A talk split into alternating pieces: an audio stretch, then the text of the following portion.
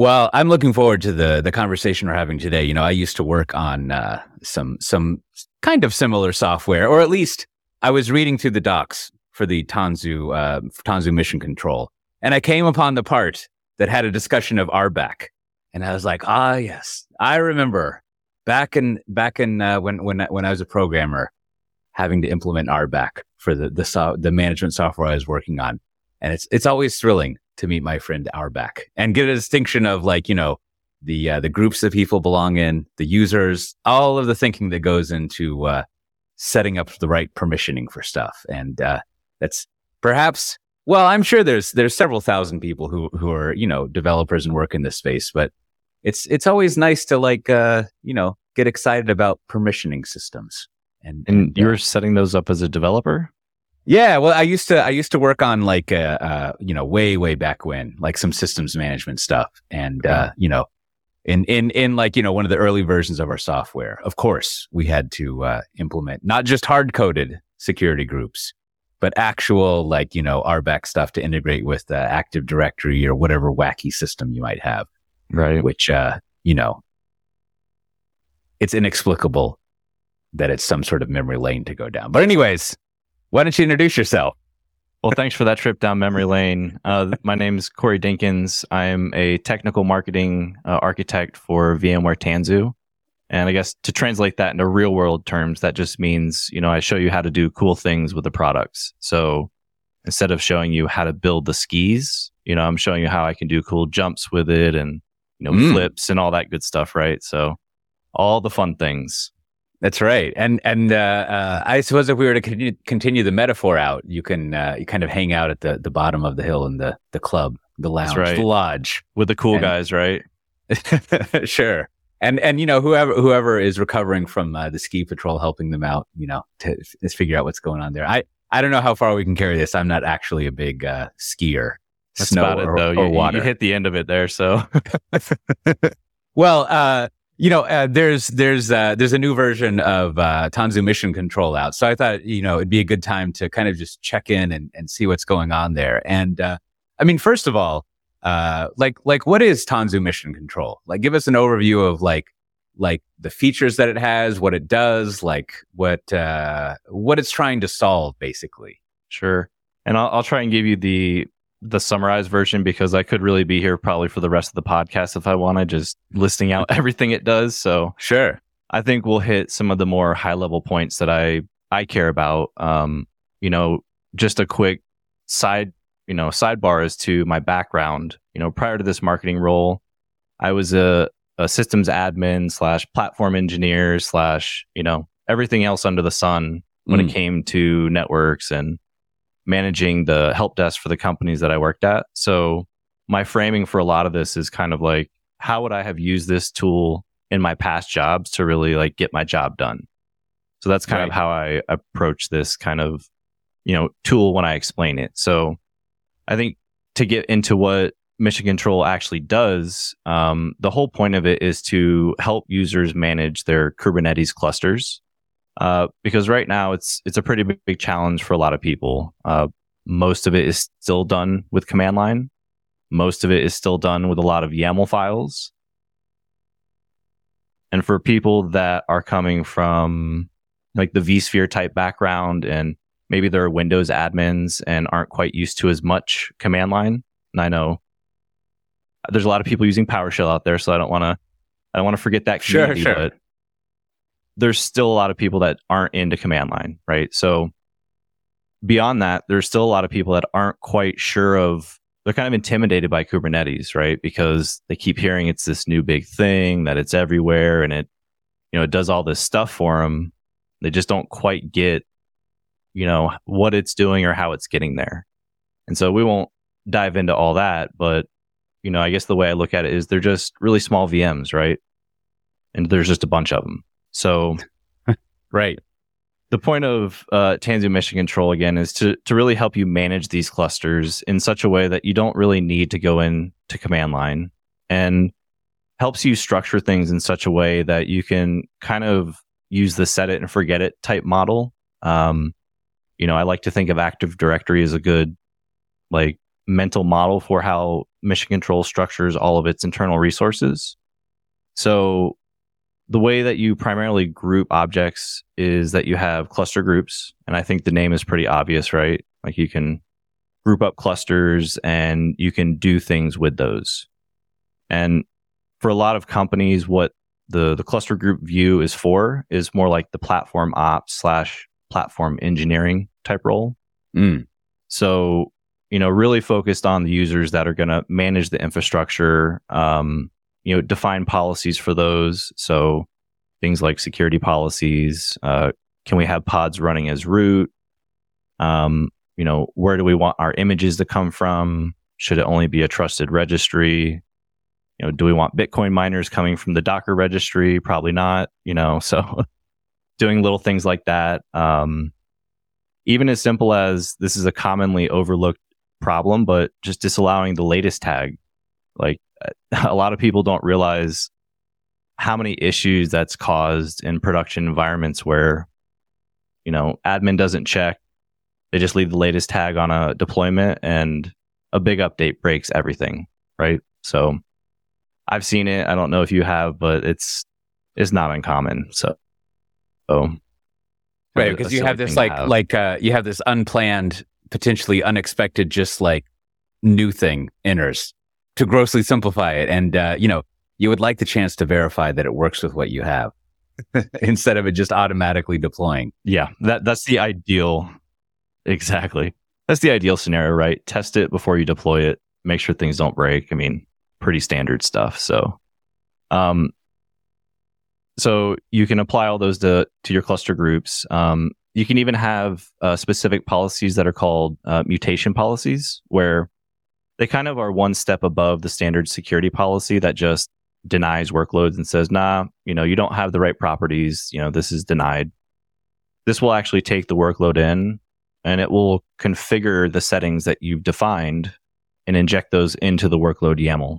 So a, a good example of that is developers a lot of times don't necessarily care about like run as users, security context, constructs, things like that. They just want to build their app, send it on and get results right and test the app essentially. So security teams or operations teams can define, you know, a default run as user, default, um, you know, do I want to allow pods to run as root? You can configure all these settings. And when they submit the workload YAML, if those are not present, they will automatically be added to that and present when the workload arrives.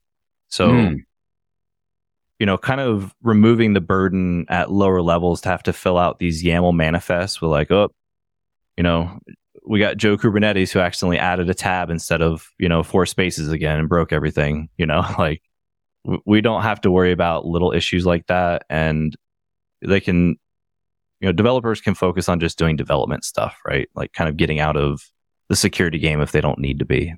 So, um, so those are some of the things that you can do, and and there's a few other different policy types that you can apply. Um, but what I wanted to go over next is the other construct that you can also use to kind of group your different clusters together, and the the construct's called workspaces, and it gives you the ability to group different namespaces together across different clusters. So, for example, if you have an application, we'll just say application A, and that's your line of business app. You can have an application A namespace across a cluster in your vSphere environment on prem. You can have it running in, you know, Amazon, EKS. You can have it in Azure, etc. And this workspace will group together all those clusters and you can apply an access policy to that workspace. So a developer can say, or not a developer, but a developer would then get access to all of the namespaces within that work group across different clusters, right? And that essentially allows you a way to authenticate one time against an endpoint. And you're able mm. to then interact with all the different clusters in your environment that you have access to. So you no longer have to pull down a bunch of kube configs and, you know, switch context a whole bunch. So it, it's a pretty And, and I guess to clarify, right, this is more of an application operator slash like developer type view where Yeah.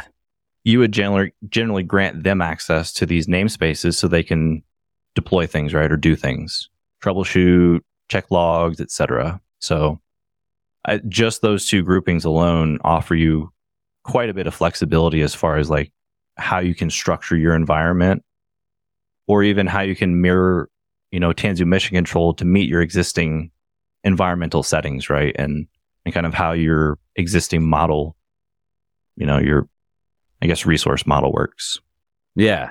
Yeah. So so let me the I let me try to to to to rephrase back to you a lot of what you've been saying there because I think I think there's there's something interesting I hadn't really thought of before, and that is, well, so first of all, you got you got uh you're you're running your Kubernetes stuff here, and you've got some developers who are going to be running their applications in it, and like at a minimum, what's required there, and not required for like hygienic good practices, but just to achieve that goal is, Yep. you know, the, the developers need to have like basically have made a bunch of container images of what their application is. And then they're going to have a lot of configuration, a lot of YAML that basically says, yeah, exactly. That basically says, here's how you take these containers and, and the developer is talking to Jane Kubernetes. I guess this is Joe Kubernetes talking to Jane. Jane or Joe, you know, whoever. Yeah, sure. Jay Kubernetes. And uh and basically the developer says, all right, in in all of this YAML, this is describing how I want you to take these containers and deploy them uh into the cluster, you know, the terminology gets a little loosey here, but deploy them into the overall runtime environment.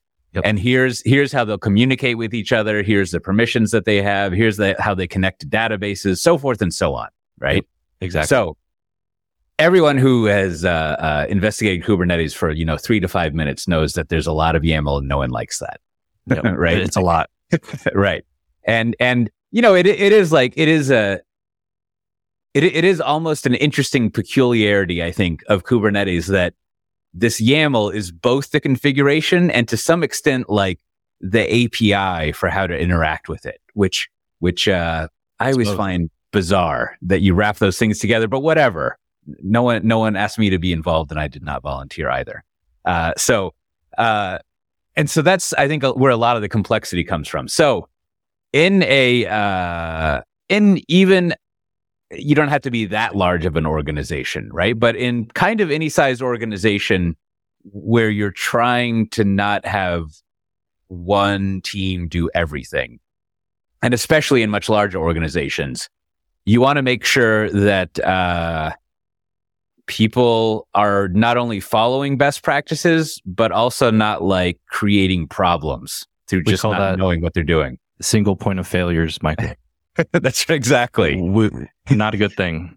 And so even though this, uh, you've got this peculiar, at least to me, like YAML thing, what it affords you is this opportunity that before a, de- not before, but when a developer goes to J Kubernetes and says like, here's, here's my, here's my application made up of images and stuff.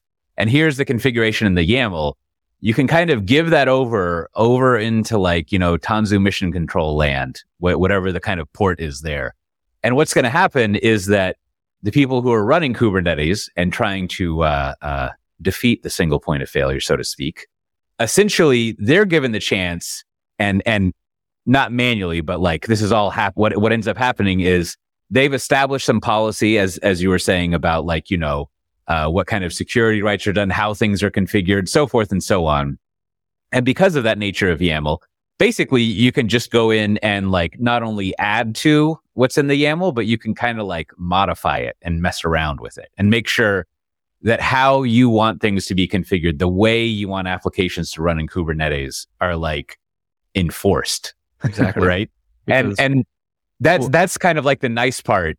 That is one of the nice parts about the, the API as plain text file Right. nature of Kubernetes is you're given all these points as as people who are running Kubernetes to like make sure it's running well and in the policy that you've set up. Yep. And kind of where that comes into play, right, is when you're looking at doing kind of securing an environment, right? Lowering blast radius for breaches. And if you're designing an application, it's generally your best practice to have, you know, you have different run run as users for your web app as you do for your database app, right? So being able to architect an application in such a way where you're saying, you know, all of our web applications, we ensure always get this specific run as user. They always get this, you know, FS group. Mm, right. You're really able to start to do things like, wait a second, why is a web username trying to app, access app, you know, like database data? Like we have, we have a serious problem here, right? Like little things like that you can use as very big indicators of, you know, greater issues throughout the org. So, right It, it's kind of an important point to be able to, I guess, understand what you are expecting and what you know something should be, right? So that you yeah. can track what happens with it as a result. Yeah, yeah. No, that's an interesting point too, that you're given the chance to like inspect what the configuration is, essentially. And and partic- particularly as you're going over, like, you know, in, in the in the second part of your saying, right? Like this ability to modify, change, or or you just set the configuration means that you have, as long as the developers haven't done some wacky thing like hard code things or hide what they're doing from you, like you essentially have the the ability to have full control over all of your permissioning and the security things you would care about because exactly. you can go in there and set things and uh, and and make them work well. Which uh, all right, so that makes sense if yeah. if I'm not talking crazy. No, and, and I think the other point here is right. Is you can do all this through the GUI, right? This doesn't exactly. have to be with YAML. Doesn't have to be with CLI. You can. Those are all options, but you know, again, this is kind of like AD for clusters where you can go in, define your policies, set it one time, and and kind of to your point about like, you know, I guess you being able to utilize the different Kubernetes constructs and and existing stuff there to to work for you you don't even have to scope your policies to individual cluster groups or workspaces. You can just use um, like labels if you would like to. So mm. you can exclude stuff based on label. You can include it based on label. So if you really wanted to, you could set things just at one organization level and just have them apply based on label types, right? Right, right. And and and, and you know, you're you're highlighting a very important thing again at like when you start managing a lot of Kubernetes or a lot of anything, even is, three, like even yeah. more than three. I, I, talked to someone at, uh, you know, Explore last year and, you know, I, I, they kind of were like, what is this product? What does it do? You know, and I explained it to them and they're like, wow, you know, it takes me anywhere between, you know, five to eight hours to set up a new cluster. And, you know, we only have five of them. Right, right. So you know, multiply that as they grow, you can imagine this person's like, oh my goodness, like I have, I've got a road in front of me, right, that I have to to walk down, and it's it's going to be tedious, right? Right. And no, and and uh, as as as we were saying, that's that's where the the concept of being able to group together clusters and you know also like you know treat. I mean, I mean having having the uh, the uh, the the nesting eggs go up so that you can deal with things as an administrator and aggregate and groups and name them. And then also, also like the flexibility of, of adding tags or labels. So like, I mean, anyone who's worked with something where you can tag things, it's just another angle to slice things up, uh, basically. And it's a and necessity. In this case, and then, yeah, in this case, apply policy to it. Uh, yeah. Okay. So we've got that, that policy enforcement going on. Like what, what else? Uh, and, and again, the fact that it's, it's, a, it's in a, a UI like what what are some other what are some other components of of Tanzu Mission Control? Um, I think for me the two biggest, I'd say, quote unquote, well, three. So we hit one, which is RBAC and policy. That that for me is huge. Um, I think the second one is being able to utilize Flux continuous delivery under the hood. So mm. we have integrations with Flux where you can configure this for individual clusters if you would like, or cluster groups. And what that will allow you to do is, and I guess we'll pause briefly for those that don't know what Flux is. So it's a continuous delivery tool that you connect to a Git repo. It inspects the repo and pulls down all the YAML objects that you have there. And it will do. I want to say do things with those YAML on the cluster. Um, I, that's a good technical phrase. Yeah, because it can be install a package, it can be create a config map, right? It can be Yeah. any a number of different things, and as long as it's a native Kubernetes object, it can be ingested. And Yes. the the other part that powers this engine is the Kustomize engine. That's with a K. So essentially, you know, Flux will synchronize these YAML files and then it will reconcile them against what is running in the cluster. So if you make a change to one of those YAML files, that change will get reflected in the cluster after a certain, you know, synchronization period of time. So right. what you can really do with this, if you, you know, kind of expand this to your operations and how you can actually use this in the real world, a pretty common example that I would look at using this for is, you know, I want my logging agent on every cluster that I deploy. So whether it's prod, dev, test, whatever, I need this logging agent on it. Now, the the level of logging on that might be different per level. So I might only set it debug in the, the dev environment and, you know, something else in the other other environments. But, you know, you can essentially define, you know, applications, settings, or sets of configurations that get applied to groups of clusters. So any cluster you move into that group or any new cluster that's created in that group will then assume or receive all of these new settings or packages that you've defined for it. So you can define ingress controllers. Um, you know, there, there's a number of different things you could do. And, you know, another common example I would use is probably, you know, if you want to have ingress controllers that reside in multiple different regions, right? So we'll just say you have one in the US, you have one in Europe, et cetera. You can configure that group in such a way that any new cluster added to it automatically gets ingress. And so you can turn up new regions much quicker than you would have been able to if you have to manually like apply all these settings and Mm. test them and configure them, etc. So, you know, there's there's quite a bit of power in being able to just define these different groups and apply these different sets of configs or applications to them based on those groupings. Yeah, and kind of as, as you know to to uh, add to what you're saying there, right? Like you know, I get, I get you know, the word policy often seems like uh, Overloaded? rules, right? Yeah, like yeah. like here's here's rules and constraints, but it can also mean like defaults, so to speak. Just like as you're Yeah. saying, like whenever uh, you know a new cluster comes up, here's how we want ingress set up, and like Yep. that's the policy that we have, which- which is just like the default, how we want things to run. And, you know, I, I think also, you know, what you're getting there to there with, with like Flux is like, so if you like this like continuous delivery idea and this idea of like GitOps where you kind of just like basically say this is what, and, and you know, and, and of course you put it in, your- in Git or whatever, or your, your image repository, but you know, it's at the end of a, of a, uh, of a, of a pipeline. And now here's the state that I want production to be in. And essentially that's what, you know, you can, you can hook that up to everything and have it just sort of magically be deployed into Kubernetes. I guess it's not really magic. It, It's, it's, It's- not, but yeah.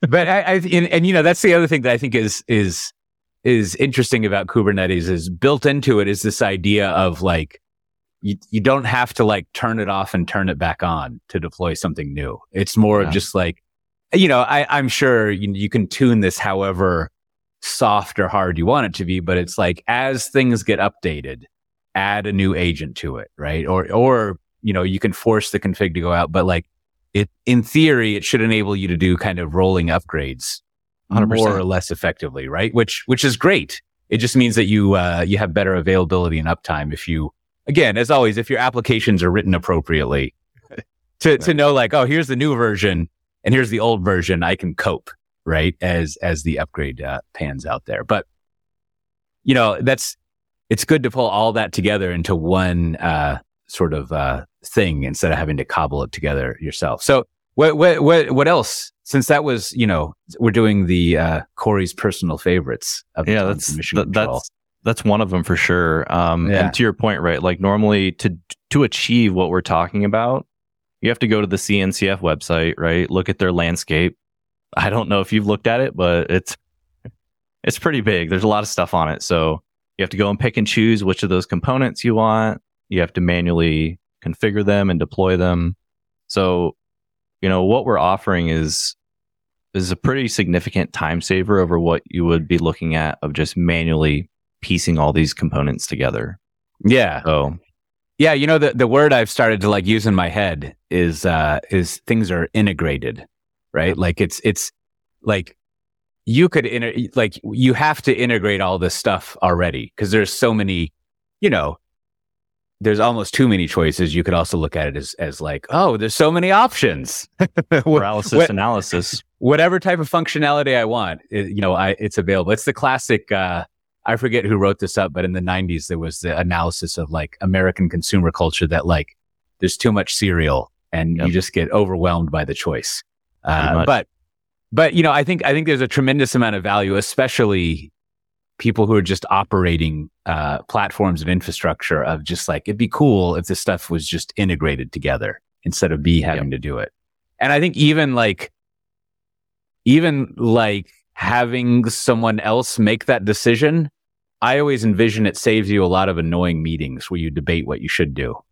It does. Like you I mean, it it really does because there we've seen year over year the state of Kubernetes report that we publish. Like DIY tooling is on the way out. People are over it. They're over having the single point of failure of J Kubernetes is, you know, they manage the tooling and they're the only one that seems to know how all this stuff works, right? And like we can't companies can't have that, right? Like that's just not a, a a way of operating efficiently.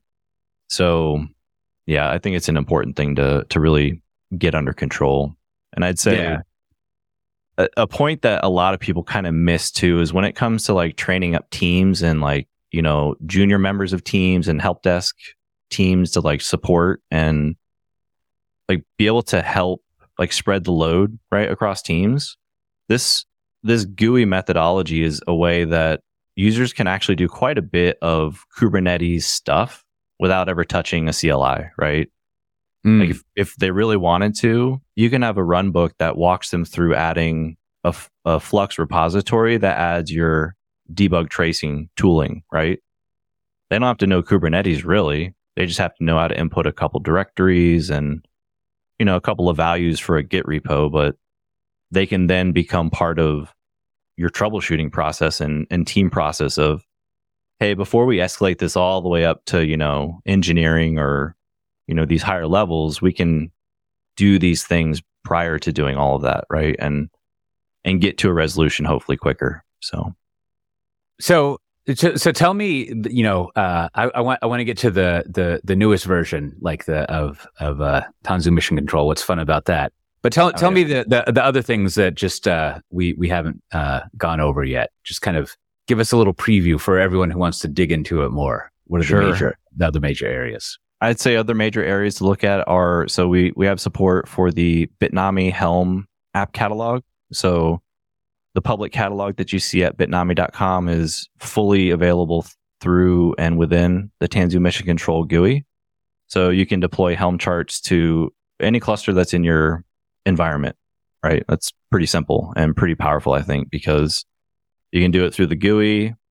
You you do have to configure some yaml depending on the app or the package but you know i think that's another um, huge step forward. And you can also deploy those helm charts to a cluster group if you would like. So Mm. the next iteration is here. So we'll hopefully be allowing you to do that with the bitnami public app repo but that's coming soon. So i'd say that's another uh, good area to look out for. And then the data protection we've got a lot of great features coming out for that and a lot of new functionality so that's a space that i would keep keep my eye on because we're going to be having some pretty cool announcements soon And then, so, so what are the, the types of Kubernetes that are supported? Um, so as far as lifecycle management goes, the Tanzu Kubernetes distribution is fully supported and Amazon EKS. Any other CN CF conformant distro supports all of the other functionality, um, or rather, Mission Control supports all the other functionality within it, Mm, right. except for lifecycle management. Right. Right. Okay. So if, if it's a CNCF conformant cluster, you can do all the things except lifecycle manage. If it's Tanzu Kubernetes or Amazon EKS, you can lifecycle manage and do all the other stuff. Mhm. Is it is that because like lifecycle management is not part of Kubernetes, and so it's it's it's like unique to each of each of the different like services or distros, so extra work is needed for that. It is, yeah. Um, and you know, VMware has tried to help smooth some of that out by contributing the cluster API and cluster class, like I guess we'll just say code to the Kubernetes, um, you know, official code base. And so that was one way that we're trying to essentially address that disparity between cluster types. So Yeah. Hopefully that will help smooth some of that out. But Well, we'll find out in the future where we all shall live. yeah. So okay, all right. So tell us tell us about the new version. Yeah, so I guess one of the the most important things that I want to talk about is the new version that's coming out. Um, the existing version is completely SaaS based and it's hosted in Amazon AWS. And for some of our customers and companies that either are a competitor to Amazon or they have, you know, data sovereignty laws that are local to that country, um, you know, there's a whole number of reasons why many companies just said, sorry, we would really like the package version. Rather, we need the package version. So once that's available, let us know and, you know, we'll take a look at the product, right? So we've had a lot of companies that just we couldn't really service as customers because of how the product is built and and operated essentially. So As a, as a SaaS. as a SaaS software. yeah. Yeah. Yep. And so that has just changed and we're looking at offering a package version.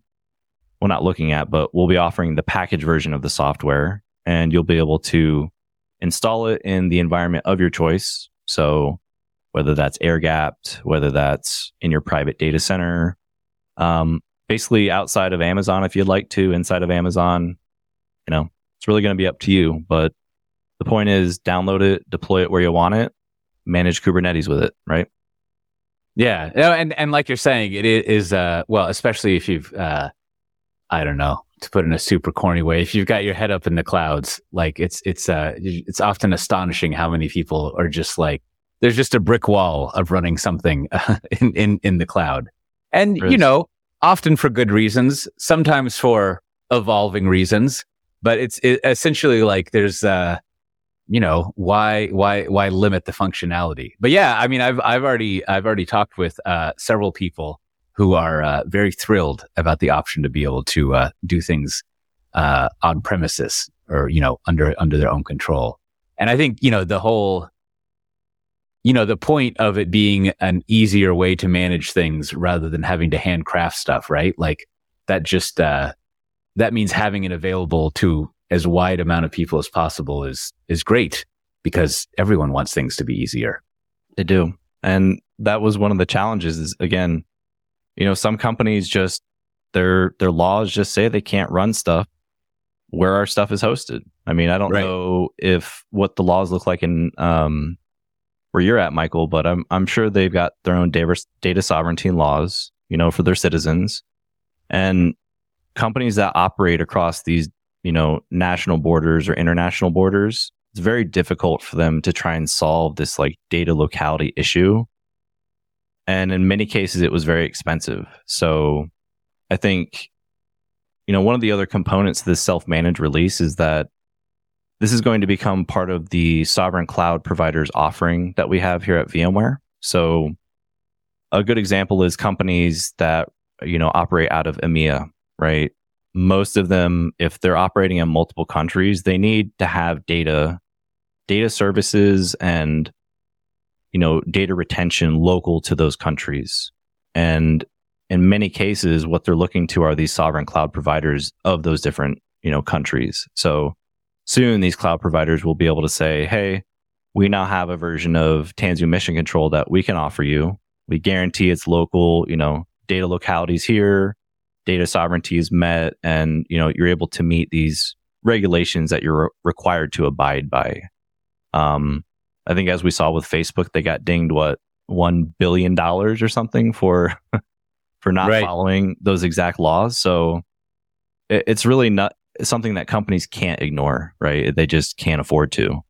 can't afford to just ignore it and do nothing, right? Yeah, yeah. No, I mean, I mean, the way I always think about it, right, is like, I mean, I, I don't know. I, th- I think in the tech world and and and the cloud world, right, like we have a very, uh, let's say, American centric view, and so like It it's it's it's easy just to be like, ah, it's the public cloud, whatever. But you know, it's it's always a a, a good thought exercise if it see if if sovereign cloud concepts seem weird. Like one to like rethink it in your mind of like you would like to control the jurisdiction that you you operate in, right? And because that's how jurisdictions and the law works. like like you have this agreed upon set of laws and regulations that you're cool operating under versus not. And then and then the other thing is like, well, you know, there's probably plenty of like uh American companies that really like it that their stuff runs in America. They just don't have to think about it Right. because because it's already there. So it's like, you know, the whole notion of like sovereign cloud stuff is perfectly understandable because like you want stuff under your jurisdiction, you know, the the one the one that you've agreed to operate in. And of course, as you point out, like there's also legal requirements, but that's that's just the same side of the same thing. Uh, So it's nice to uh, have have that flexibility. Well, great. Well, is there anything else uh, you think you think we've skipped over that uh, would be good to put out there? Um, make sure to register for VMworld. VMworld, goodness gracious, VMware Explorer. It's coming up in August. Um, I'll be out there in the booth, so if anyone wants to stop by and talk about infrastructure and clusters and Tanzu Mission Control, come and find me. Yeah. Get some demos. Are you going to be at the uh, Barcelona one? I'm not sure if I'll be there yet, but definitely we'll be in Vegas, so we'll be doing demos and all the things. Demos in the desert. That's that's what we need to think of it. Yeah. Uh, yeah. Yeah. Well, and uh, so so how could people just like uh, look up and kind of like see how Tanzu Mission Control works? So you can go to the VMware website, uh, tanzu.vmware.com slash mission dash control. And there's information on there for how you can access the hands-on labs that we have. There's other uh, content like blogs that you can see.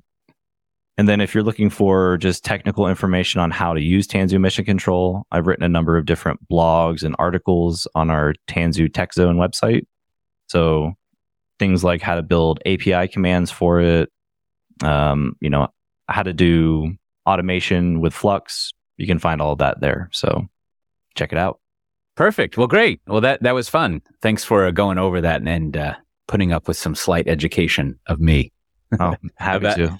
Yeah, yeah, that was good stuff. Well, as always, you've either watched the video of this or uh, listened to it in podcast form. And uh, if you want to subscribe to the podcast uh, or find, I'll put links to many of the things we mentioned. You can go to tanzutalk.com and uh, look that up. Put it in your uh, your podcast subscriber. I don't even know what they're called nowadays, and uh, listen to it in your ears while you're doing whatever you're interested in. And with that, we'll see everyone next time. Bye bye. Thank you.